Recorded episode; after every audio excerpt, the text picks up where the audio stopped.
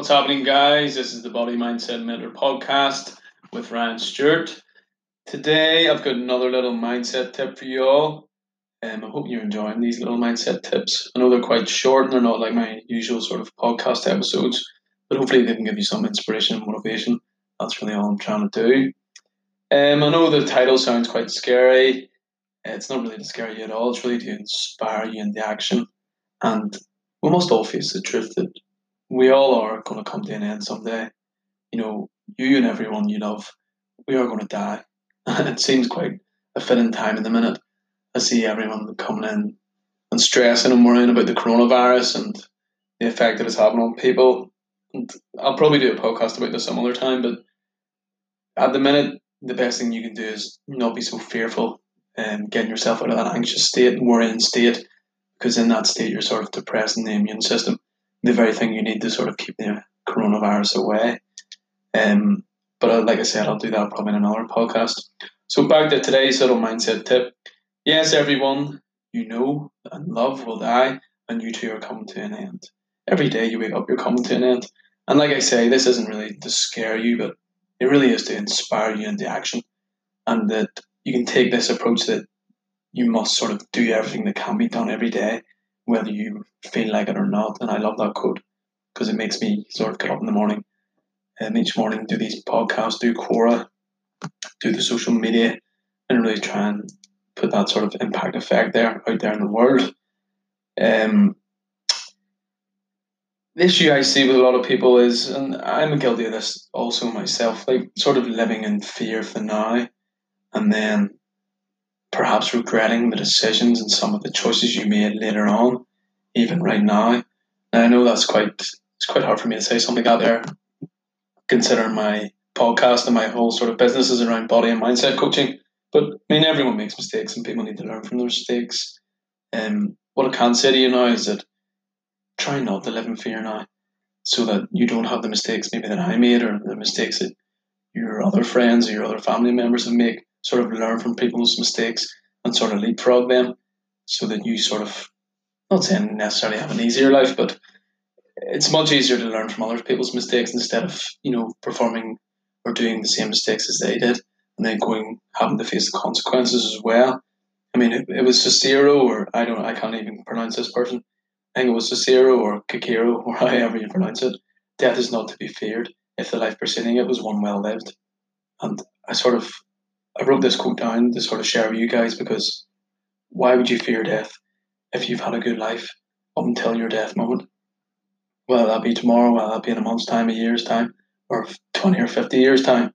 You know, why should you fear death if your life is good, if you're putting out sort of, if you're adding value, helping people, and you think your life has been well lived? And I was actually watching Rocky over the weekend there. I love what Apollo Creed says to Rocky in Rocky 3 there is no tomorrow rock at a time when he's facing uh, when he's sort of lost his motivation, his inspiration, and he doesn't want to fight Mister T again. Um, there is no tomorrow rock, and in a way, you sort of, I sort of brought this into reality, in that most people think they have more time than they actually do, and they seem to float through life every day is just the same for them, and you maybe don't have as much time as you think. And I always quote the book Seneca and the Shortness of Life, but people do wasteless activities every day, and maybe you don't have that much time.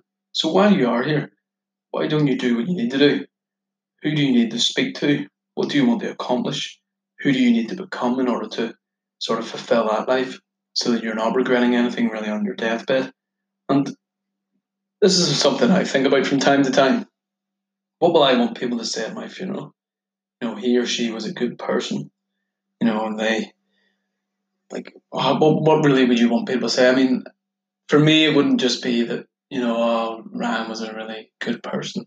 He was a nice person. He was nice to on with. You know, I actually had a chat about this with one of my uh, friends at work, and they said, yeah, if you drop dead this minute, you know, everyone would cry for a week. Maybe not everyone, even your family members would cry for a week. But the next week, you know, you're just really a name on a gravestone, and that's harsh to say. It's quite hurtful to say. I'm sure you know, a lot of people may say that's a bit disrespectful and stuff, but it is sort of true. I mean, people do get on with their lives very quickly at that. So whenever, if it was my funeral, personally, I'd rather people say that this is sort of maybe this is arrogant, but I'd rather people say that I was an asshole, but he had, but they had respect for me. I had integrity, and I left behind ideas that the future, the future probably, you know, all the people that I've sort of reached out to in Quora and stuff, and the people that I'm impacting. Yes, maybe I at times seem like an asshole or an arrogant, but at least I have respect of people. I have my integrity, and I went for life. I never quit. I never gave up. I would rather they said stuff like this. You know, you bring knowledge and expertise into the world that help change the lives of others. That's what I would want people to say. So if you can think about that there, what would you really want people to say about you? Just not just the general, you know, ah, they were a nice person. God rest their soul. R.I.P. I honestly would rather people said something from what I'm putting out, how I inspired and helped others every day. Um, so, getting back to something else here, what will you regret on your deathbed? And this is what I'm going to close on here. If you're asking yourself that question, you're already leading. So you're maybe making the wrong choices and making the wrong decisions already. What I invite you to say to yourself is, I will not regret anything on my deathbed. And I don't want you to either. If you're listening to this podcast, make sure you're not regretting anything on your deathbed and do what you must and do that right now. Take action right now and what you think you need to accomplish in life and get to it. I don't want anyone listening to this podcast regretting anything in life, whether that be in their health, their wealth, their love and relationships, or finding that sort of happiness, fulfillment, sort of peace of mind in life. So that's all I have to say for you guys today. Hope you enjoy these little short sort of um, podcasts and they give you a little bit of inspiration and motivation through the day. And remember, don't be so fearful of death. Do what you can now. Lead the life that you want to live. And then there should be no fear of death whatsoever. So I'll speak to you guys soon again. This is the Body Mindset Mentor podcast with Ryan Stewart. And I hope you're having a good day wherever you are.